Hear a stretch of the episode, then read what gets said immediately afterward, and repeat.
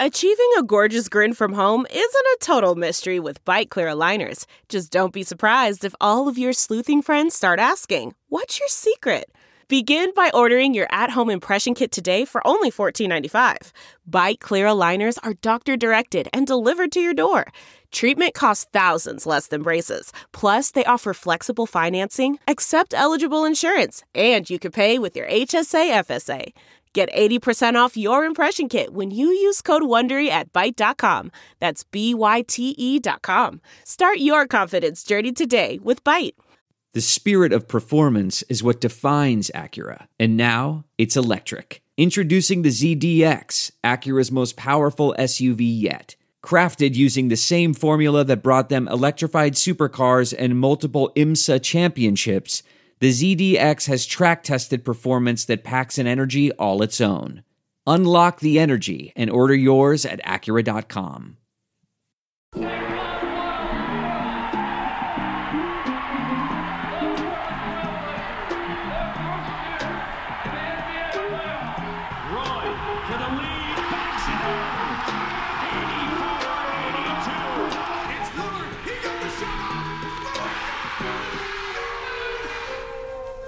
Welcome to the Church of Roy, an armchair All American podcast. Warning today's show may include adult language.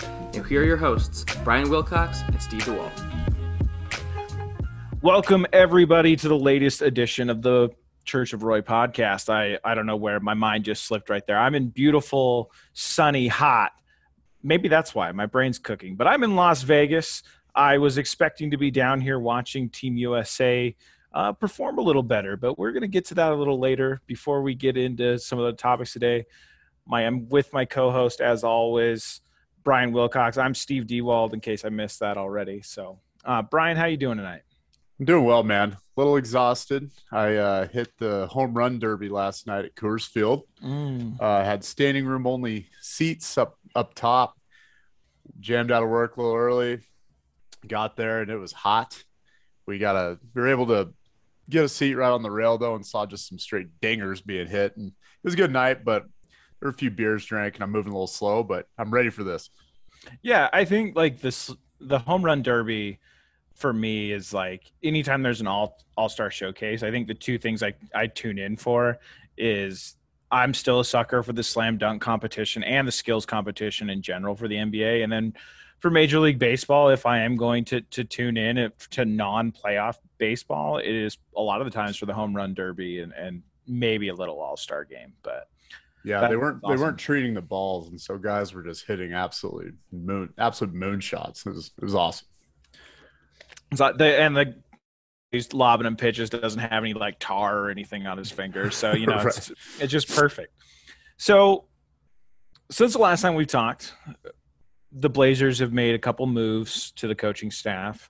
Uh, that's kind of been a lot of hand wringing about, you know, what are the Blazers going to do to get a first time head coach? Uh, not the most popular pick in Portland history, obviously. Mm-hmm. Um, they've made a couple moves here. I I will preface everything with this: is if you're really worried about the quality of your assistant coaches on your staff, you probably are already in the wrong direction on your coaching hire. but but that said, um, Scott Brooks was hired as a, as the assistant coach. Sounds like he's the lead assistant. Um, fresh off of his stint with the Washington Wizards, uh, the Oklahoma City Thunder prior to that, and then they also went out and got another assistant coach in Roy Rogers, who's made a lot of stops along the way. Mm-hmm. Um, most recently was with Chauncey Billups in LA with the Clippers. So Brian, first let's get into Brooks. What do you think of the hire? What do you like? What don't you like? Do you think it was a, a, good choice? Hey guys, it's Perry here to tell you all about the brand new app we've been using here on the Church of Roy called Spotify Green Room. Green Room is a live audio only platform that is free to download and super easy to use. You can talk to sports fans, insiders, athletes, and even executives all in real time. And hey, the Church of Roy will be there live bright and early on Saturdays at 8 a.m. Pacific. All you need to do is download the Spotify Green Room app in the iOS or Android App Store. Get it done, peeps. Well, he's not Vinny Del Negro, so that's that's a positive. Um, I was absolutely shocked to see that guy's name surface. But mm-hmm. um, you know, I don't love the hire, but I like it. I think that with Billups being a first year head coach, having a guy who's been a head coach in the league for a long time is really going to help. I think that's something we were really looking for when when they were bringing somebody on was a guy with a lot of experience, and Brooks certainly has that. You know, I think some of his maybe his lack of ability to get the Thunder over the top when he had just Durant, Westbrook, and then Harden for a bit is something that's kind of shadowed him through his whole career. Um, but right, wrong, or indifferent, he's he's had some good teams. He's coached some really good players, and um, you know, Dwight Jaynes came out and said that Westbrook and Beal were actually in favor of keeping him around in in Washington when he was on his way out. So mm-hmm. sounds like maybe he's a little more respected than fans give him credit for. Um, yeah, and just because he wasn't a top tier head coach doesn't mean the guy can't be a top tier assistant. It's hard to say as a fan what really makes a top tier assistant, right? So yeah, yeah. I think I think it's it's all it's all right. Yeah, I, I think it's something I've talked about a little bit as far as it's harder in the NBA when you're looking at coaches because it's like again, it's not like football. It's not like baseball where you have a hitting coach in baseball or you have an offensive coordinator or defensive coordinator. You don't really know what these guys are gonna are gonna do necessarily. Now, it is my general understanding that a lead assistant, especially a, a Brooks's background, is this is a guy who's going to handle a lot of the day to day, or at least help Chauncey Billups handle the day to day. And mm-hmm. for somebody who has, you know, a career winning percentage uh, of a, right around 55%, a lot of years, two locations, has a finals trip under his belt. He's been there. He's been deep into the playoffs. I think he's the exact type right experience to have for a first time coach. Yep. Now, granted, there's been a lot of Scott Brooks like jokes and, and, a lot of comments made about his necessarily his coaching ability. Um, I I'm interested to see what he does. I don't I don't think he's really there for to be an X's and O's guys. I, I guy. I think he's there more to guide Billups through this journey through this season. Um, I do wonder about the defensive side of the ball of, as far as accountability and getting guys to the table. Yeah. Um, this is a guy who, you know, coached James Harden for a little while. He's had a couple stints with Russell Westbrook, with which Russell Westbrook's effort on both ends of the floor is, has waned at times. I mean, he's an intense player, but sometimes he he makes some questionable decisions on defense. So it'll be interesting to see what he brings to that side of the ball. Um, like you said, I, I, think the biggest shocker here in all of it was Vinny Del Negro was included on this list. I, I think. Good God. I used a reference point of it was three fast Fast and the Furious movies ago that he last coached in the NBA. So I I was really shocked to see his name on the list. Um, I think right after it was announced, I mean he was in a celebrity golf tournament. So I it, it's uh it was weird to see his name. But the other name that was on there that I was interested in just as a legacy choice was Lionel Hollins. Yep. I'd be interested to hear you. I mean, I know hindsight's twenty twenty, but were you more hoping for Lionel Hollins, or or was it just basically anybody but Vinny Del Negro when you looked at that list? Yeah, when it first came out, I was definitely pro Lionel Hollins. Um, I was anti Vinny from the from the jump. Um, but Hollins is a guy who's he's been around a lot too. You know, he's he's been a coach in the league in some capacity oh, yeah. since the late '80s. I mean, he's been along around a lot longer than Brooks, but um, they were kind of one A, one B for me out of that list, I guess. Yep. And at the end of the day, I was kind of like, I kind of went back to what you said that if you're I want to tell you a story. It's a story about a scandal, broken relationships, gossip, rumors, money, corporate rivalry and a broom. A performance enhancing broom. My name is John Cullen. I'm a comedian, podcaster, and for 20 years, I was a semi professional curler. And I want to tell you the story about how a single broom almost imploded the 500 year old sport of curling. We felt like we were bringing a knife to a gunfight. It's the story of a superstar and his fall from grace. Well, I was being dragged through the mud. It's the story of two brother entrepreneurs with a dream. I said, that's great news. It's a story of intrigue. I still don't understand why we want to keep his name secret. The full story has never been told, so I'm going to tell it. Broomgate How a Broom Almost Killed Curling. It was a year I'd like to forget. To listen to Broomgate, search for Broomgate in your favorite podcast app. That's all one word Broomgate. We're driven by the search for better. But when it comes to hiring, the best way to search for a candidate isn't to search at all. Don't search, match with Indeed. Leveraging over 140 million qualifications and preferences every day, Indeed's matching engine is constantly learning from your preferences. So the more you use Indeed, the better it gets. And listeners of this show will get a $75 sponsored job credit to get your jobs more visibility at Indeed.com slash match. Just go to Indeed.com slash match right now and support our show by saying you heard about Indeed on this podcast. Indeed.com slash match. Terms and conditions apply. Need to hire? You need Indeed. You're that worried about the lead assistant, then you're probably down the wrong path. It's like they both have experience. They can probably both fill the niche that um, Billups needs from those guys. And it, you know, at the end of the day, it's fine. Either either guy's fine. It's not going to make make or break yeah. this team. Yeah, I, I, would say before we get into the next guy, which is Roy Rogers, who was brought in as an assistant. I mean, I, I, there is a line I'm going to draw here to where you know Scott Brooks's first season as an assistant was with the Denver Nuggets head coach uh, Jeff Bzdelik. So let's let's just get right into it here with, with Roy Rogers comes in. It sounds like you know the Clippers were really wanted Roy Rogers to come back, from what I've heard. Um, so I I think it was a good get for the Blazers there is some history here, though, as far as we'll, we'll get into kind of what Bzdelik brings to the table, as far as I think his most high profile position where a lot of people might know his name is what he did with the Rockets. So the Rockets have this super high powered offense, and under Jeff Bzdelik and Roy Rogers, they go to a very switch heavy positionless defense mm-hmm. with guys like PJ Tucker, uh, Luc Mbah a Moute, like some other guys on that team that were very switchable, played that style of defense, and really turned that Rockets team into a true contender. Where if a team like the Golden State Warriors doesn't exist, you're probably talking about a championship team.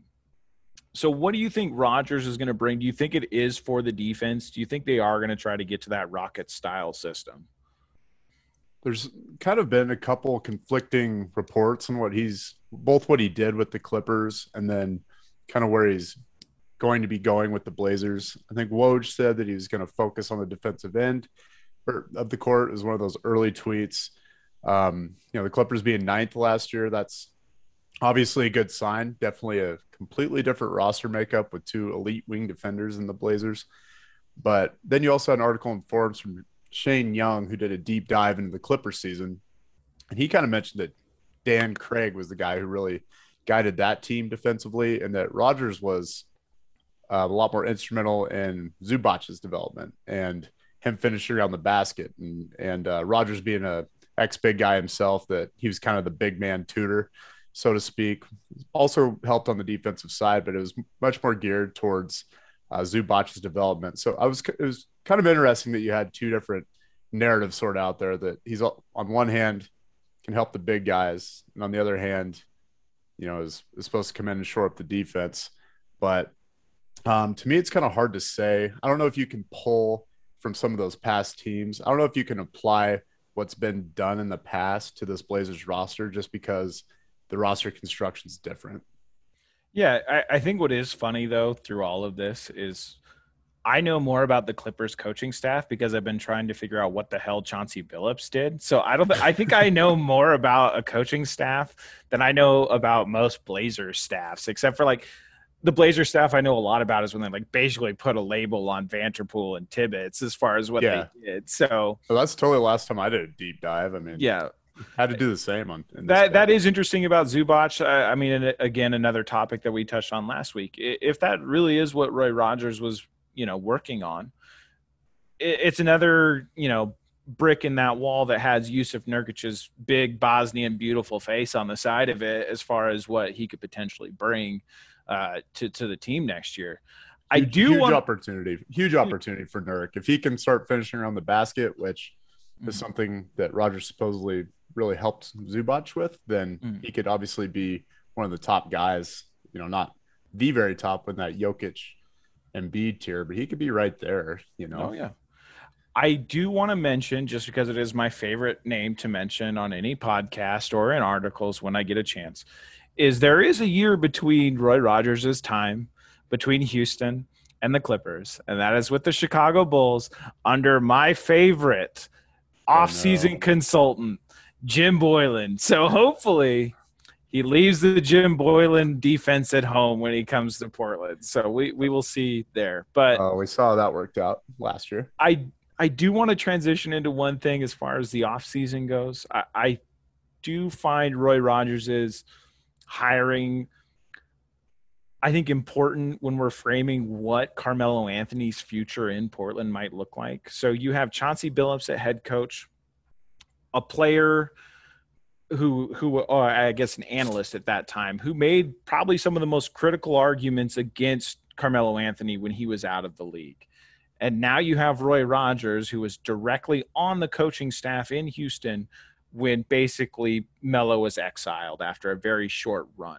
So I do wonder if the writing is on the wall that Melo is not coming back to this team because basically Roy Rogers was in place, like I said, under Jeff Bzdelik, working a lot with the defense was the assumption.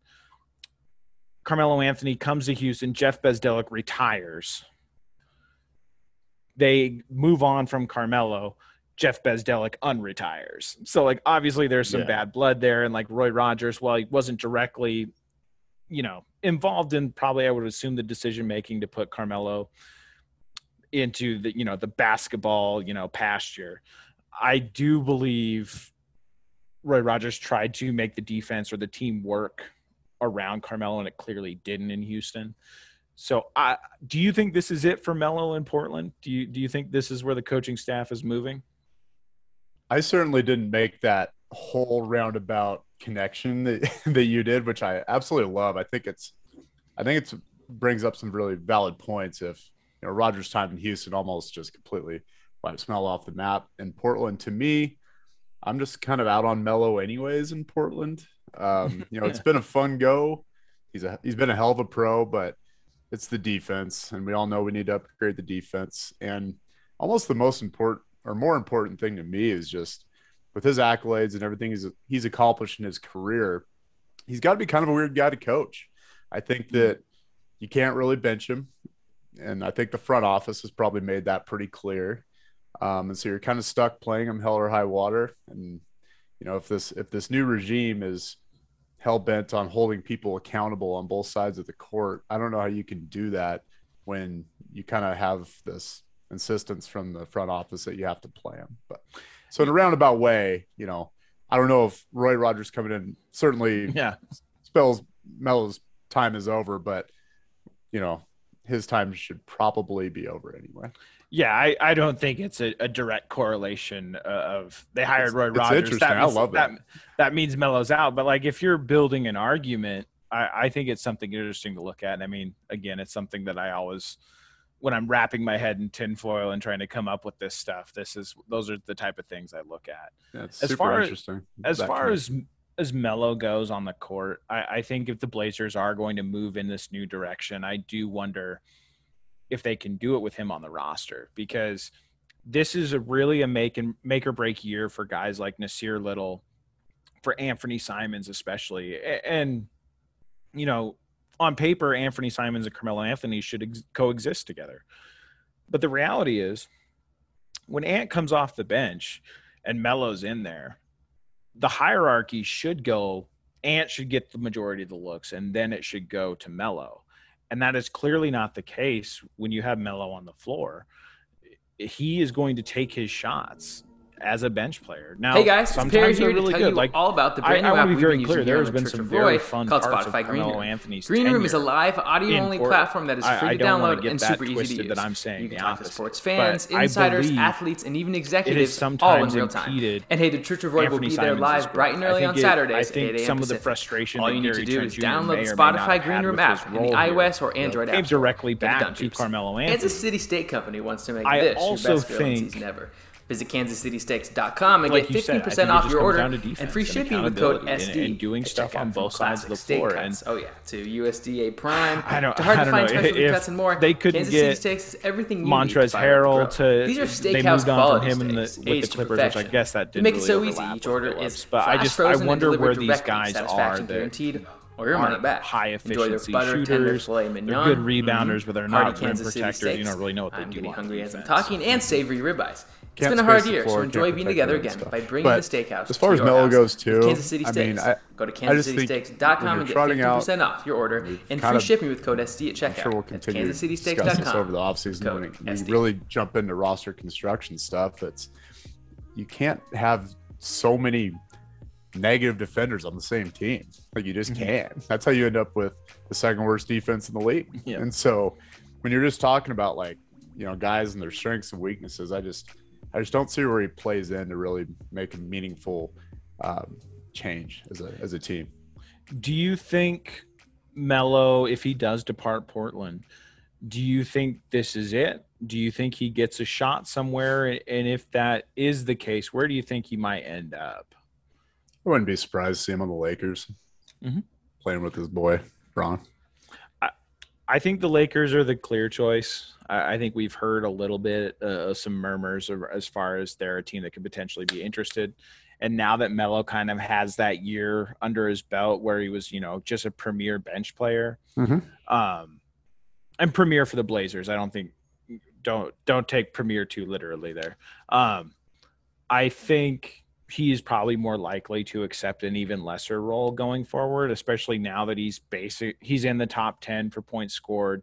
He only has to put up a modest amount for the rest of his career to to move up a, a little further.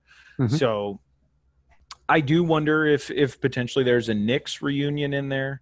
Um, I also wonder, you know, what what if Chris Paul doesn't come back to Phoenix, which I it would be crazy if he didn't.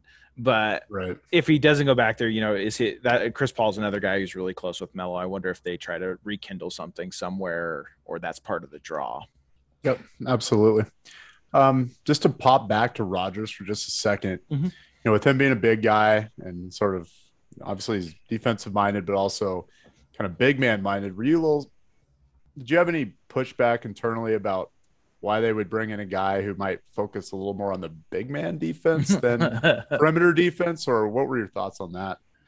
I I don't know. I don't know if I really buy into that a Mhm. whole lot. I mean, it's, it's certainly interesting, but I think Billups, the Billups hire, and to a lesser extent the Brooks hire, address more of that two guards that, at least on paper, I mean, Billups was definitely a two way point guard, but Brooks was just kind of an everyman, kind of just trying to stick it out as a reserve guard for the most of his career. So I think they both have experience on the defensive side of the ball as far as the guards go.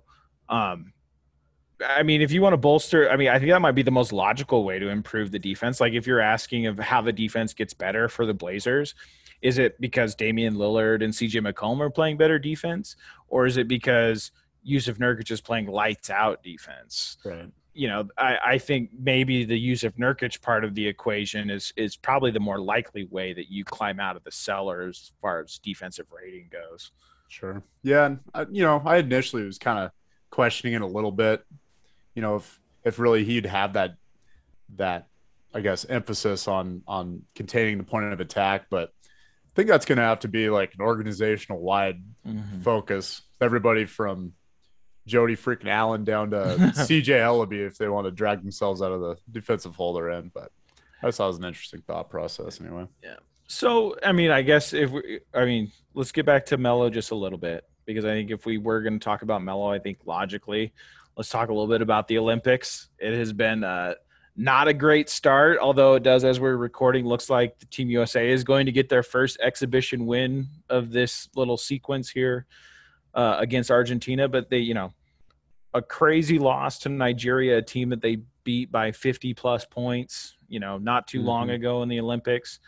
Uh, and then they followed up with a loss to Australia. So, how concerned are you? Like, I, I, I'm trying to really gauge this because I feel like I can buy some of the school of thought that oh, a loss early is a good thing, but then you turn around and lose to Australia, and you're like, oh, there might just be problems with this roster. And also, as far as where I fall, even after one loss, I don't think Team U- Team USA losing at any point is good. Like mm-hmm. you should realize that when you're put on that team, it's like you're Gonzaga in the West Coast Conference. You're going to get everybody's best shot every night. And you need to realize that when you put on those colors for this country, you need to know that a loss is unacceptable no matter what the situation is.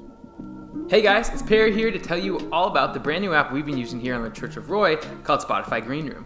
Green Room is a live audio only platform that is free to download and super easy to use. You can talk to sports fans, insiders, athletes, and even executives all in real time. And hey, the Church of Roy will be there live bright and early on Saturdays at 8 a.m. Pacific. All you need to do is download the Spotify Green Room app in the iOS or Android App Store. Get it done, peeps. Um, you really look back, and I think really think about it, the concern for Team USA goes back a little further than just the last 2 mm-hmm. Under Pop, they're nine and five. Um, it's weird to say that about one of the all-time greats, a Popovich coach team that's, you know, essentially just t- not coming close to what mm-hmm. expectations are for a team, but they might say a little more to the level of competition uh, than his coaching. But still, to your point, there's so much talent here that it's really inexcusable to drop two in a row uh, like they have. And to me, defense and rebounding have been the two uh, pillars of of this rough start. Well, I, I think just the Popovich thing I think is worth mentioning because it is surprising. And I, I would assume it has more to do with the roster construction here. But to see a Popovich team play this stagnant style of offense – yeah. and then zero accountability on defense and zero rebounding, zero fundamentals is just super concerning for me. And I think for me, it just comes down to I hope at some point there will be a reckoning for Team USA to how they construct these teams. And I don't think it should just be about five guys who can score a bunch of points. You need mm-hmm. to have – point guards that look to get others involved, which Damian Lillard can do that. But let's face it, Damian Lillard's at his best when he is dropping bombs from deep and he's getting and he's slicing up a defense himself, which he can play make out of those out of the gravity he creates on both of those situations. But then you got Jayson Tatum, Kevin Durant, some of these and Bradley Beal, some of these guys that are, you know, marquee players. I mean, even adding Devin Booker into this doesn't mm-hmm. really solve it either you have all these guys that are at their best when they're creating for themselves on offense. And, and, defense is an afterthought for a lot of these guys. And you know really being a pass first type player is an afterthought. So i don't know. I, I think there's two things that work here. You have the world competition catching up to the usa and then you have the usa trying to field an all-star team here then it's clearly not working. What of those two, which do you think has been more of the issue or, uh, that we've seen through these first couple games? Yeah, typically the truth somewhere in the middle, right? I think mm-hmm. there's they're both factors. I think probably the larger one though is I mean, I don't think the world's all of a sudden caught up in five years or four years or whatever, but um, to me, it just looks like well, the roster construction is a little lopsided, but even with the group they have, um, some of the flaws they're showing, it really does look like a team that had a couple walkthroughs and they've just kind of rolled the ball out. Looks like they've maybe been in Cancun for a couple weeks, some of these guys, and and might not be in their have their legs under them exactly. Um, and you know, I've heard the argument. Well, you know, some of these other teams have pro players that have gone through, you know, playoffs or or you know this long, grueling NBA season that followed a wild season, the bubble, and all that. But the American team is full of guys who had to carry their team. Yep. Where you get a Josh Okogie or whatever, he's coming in. He's he's pretty fresh.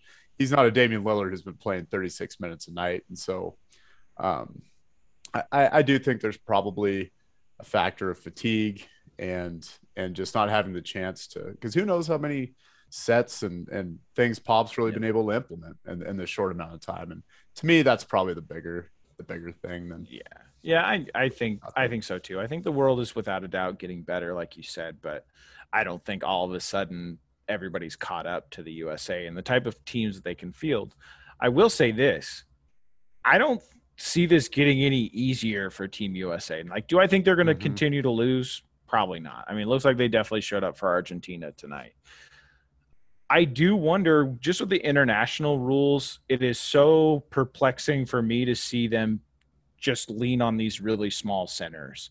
Like, yeah. I think Bam, Bam is a perfect player for this team. Don't get me wrong, but like when you can put a you know a seven foot guy in the paint on defense and not get a defensive three second call, yes. that's what you got to do because that's that's what France is going to do to Team USA. That's what Iran is going to do to Team USA. They're going to put these huge seven footers down there and say, okay, you're not getting anything at the rim, so let's see what else you can do.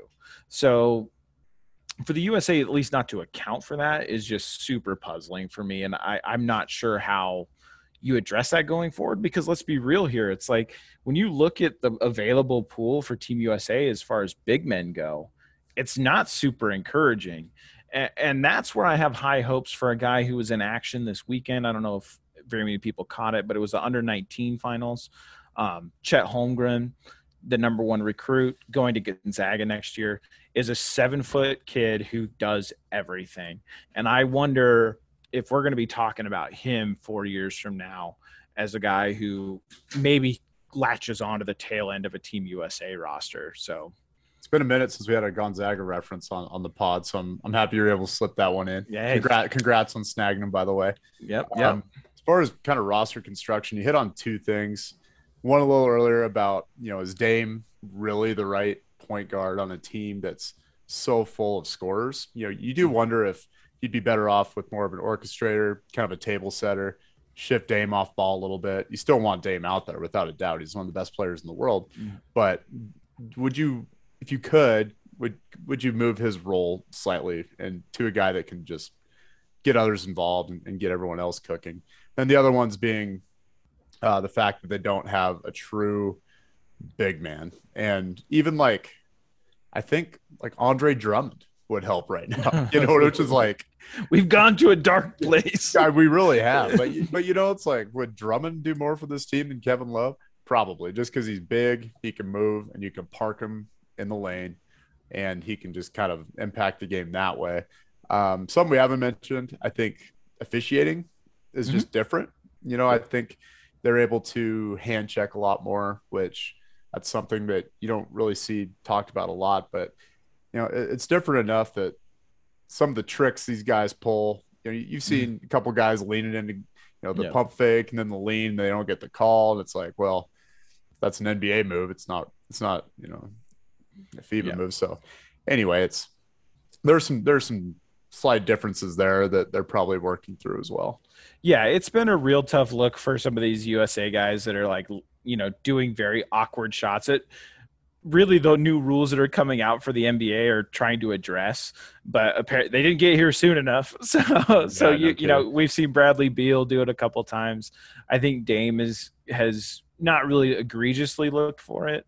That might be a little bit of a homer in me, but you, have seen him at least look that way on a couple three pointers. Um, I, I, think the other thing too that I want to touch on. Well, I'll address this first. You mentioned about Damian Lillard's role and how I'd like to see that potentially shifted if Devin Booker isn't on this team, if Bradley Beal isn't on this team, I think you can play Damian Lillard as more of an off-ball guard and let him dominate the ball when he wants to, and you can put a traditional table setter at that point guard position. But then, you know, that all science sounds great, but it's like a traditional table setting point guard is kind of like looking for a really good seven foot US, you know, born center. Mm. Like, I mean, yeah. it's just you, you, you, go you go through and it's just this natural progression of, of, how the league has trended and how the most popular players have trended. You have lebron james who in any other generation is probably a power forward. Or and you have chris bosh that has moved to the outside. You had kevin love who's on this team now which that's i'm going to circle to that later. But you have mm-hmm. kevin love who switched to the perimeter. So all your big men the the big glamour perim like big men tend to thrive when they're not in the paint. I mean, even Anthony Davis doesn't really like to play in the low post. Towns. Then and then you have then you have this point guard revolution that starts with Gilbert Arenas and then just takes off through, you know, Damian Lillard, and Steph Curry, especially, where you know that's just the way these guys have trended. That's where the money is. That's where the popularity is. And now we're seeing it in this next generation with like the Trey Youngs of the world. So I, I do wonder what direction the U.S. basketball is going and what it means for international competition. Mm-hmm. Um, I do not think it's all doom and gloom, but I do think Team USA might have to be a little more careful on how they craft their teams. And I think we're starting to see potentially maybe do they feel the team more of like college guys and guys who are used to playing more of you know a traditional you know a more international style of defense and, and shot selection so we'll we'll see how how that moves forward but the go ahead no, it, it is interesting. We sit here and say, "Well, just plug that guy in there," but it's it's almost like you know those people ma- making the mythical CJ McCollum trade of, "I'll just yeah. trade him for a two way wing." Well, mm-hmm. great. Yeah, who is it? Like as far yeah. as the table setting point guard for the U.S., you gonna call it TJ McConnell? Like I don't know who's the guy. I don't know. Yeah, it's like really no one. You, you, yeah. probably do better than that, and even if the fit's not there, you're better off having an A-list guy in there probably at the end of the day. I, I did want to touch on Kevin Love that I, I, was optimistic that he was going to look good in the Olympics and this was going to be a good thing for him, but it has been terrible. I don't know how much he has in the tank moving forward for his NBA career. And, and I, I mean, I know it's only been a couple games, but man, is it like he had to have known what the stakes were coming into this. And to see his to see what it's looked like so far is super concerning. But it might just be rust. But what, what's your Kevin Love thoughts so far? Yeah. Uh, that probably sums it up. yeah, if you don't got nothing nice to say, don't say anything at all. You, I'm rooting for the guys. Such a fun player to watch in his prime. A guy that I really would have liked Portland to get a yeah. while ago. Um, yeah. Yeah. But yeah, it's kind of a bummer. It's Father Time remains undefeated. Hopefully, yeah. he can work through some of his recent injury issues and kind of just yeah. become a productive guy again. But it's looking a little rough right now. All right. So before we get out of here, I do want to touch on so, some more serious stuff that I, I, and I believe we talked about it in our Billups specific podcast of you know this is our thoughts on it at this time and as we continue to receive new information or potentially new information, we will continue to evolve our viewpoints on it. I think right now everybody in Portland has an opportunity to do that through two articles that have recently been released as we're recording this. And, and we're not going to go into it too much just because it feels like there is going to be more and more to this. And I think at some mm-hmm. point it's getting loud enough to where the Blazers are going to actually have to make a response to a lot of this so first I, I really all i want to do here today is tell people where to find it these have been highlighted on blazers edge but if you want to go to the original article uh, diana moskovitz which i hope i'm not butchering that had an article on the defector which is kind of the follow-up to deadspin a lot of the people who left there went to here so really in-depth reporting really dives into the billups allegation and a lot of the information that is available official information that's not sealed. Um, so that's all detailed in that story. And then today, as we recorded just before, OPB did a, a investigative research piece on basically trying to retrace the steps that the Blazers may or sounds like may not have taken to vet Billups's 1997 allegation. They basically went through the steps typically of what I assume would be a vetting process. And that's why I want to be really careful here because I don't know what an actual vetting process looks like. Maybe the Blazers did everything correctly and they're just looking in the wrong places, or maybe they didn't. But what it does sound like is the Blazers did not contact any of like the primary witnesses. They didn't talk to any of the attorneys that were in the case. Um, and also, it sounds like where a lot of these records were kept they were not contacted by anyone from the Blazers until after that press conference and supposedly this vetting process had already occurred. So somebody's not telling the truth and you know there's definitely someone who I think me and Brian both feel has a has a tendency to not be uh, completely honest with everything. So um before we dive into it too much, we do want to make sure all this information continues to come out, and we might have more information on it next week. But I Mm-hmm. encourage everyone to check out those two articles, and I think it's you owe it to yourself to to be as informed as possible on stuff like this. So please check that out. On a slightly more positive note, I do want to say on behalf of me and Brian, uh, incredible week for us last week. We appreciate all the support. Um, a lot of really nice comments that we've received. Uh, a lot of new listeners. We we truly do appreciate that. Like I've said time and time again, Brian and and I set out to make a podcast that we both wanted to listen to, but really and I think Brian will agree with me wholeheartedly here. There's someone here behind the scenes that makes this all possible, and that is Perry Wagner. He is one of the most talented people in this business I have worked with. Um, without him, this is impossible. Um, so if you get a chance, follow him on Twitter. He's the guy who runs our social account. So follow our podcast. But but really, hats off to him. He is the secret sauce to this sandwich here. So uh, Brian, you got anything to say before we head out of here tonight? No, appreciate all the listens. Appreciate you guys, and we'll keep trying to crank out the best content we can for you. All right. Thank you, everybody. You guys have a have a wonderful week, and we'll talk to you guys soon. See ya. Thanks for listening to this episode of the Church of Roy podcast. If you like what you heard, go ahead and subscribe to the show wherever you download your podcasts. You can follow us on Twitter at Church of Roy Pod and be sure to check out our live show on Locker Room every Saturday bright and early at 8 a.m. Pacific.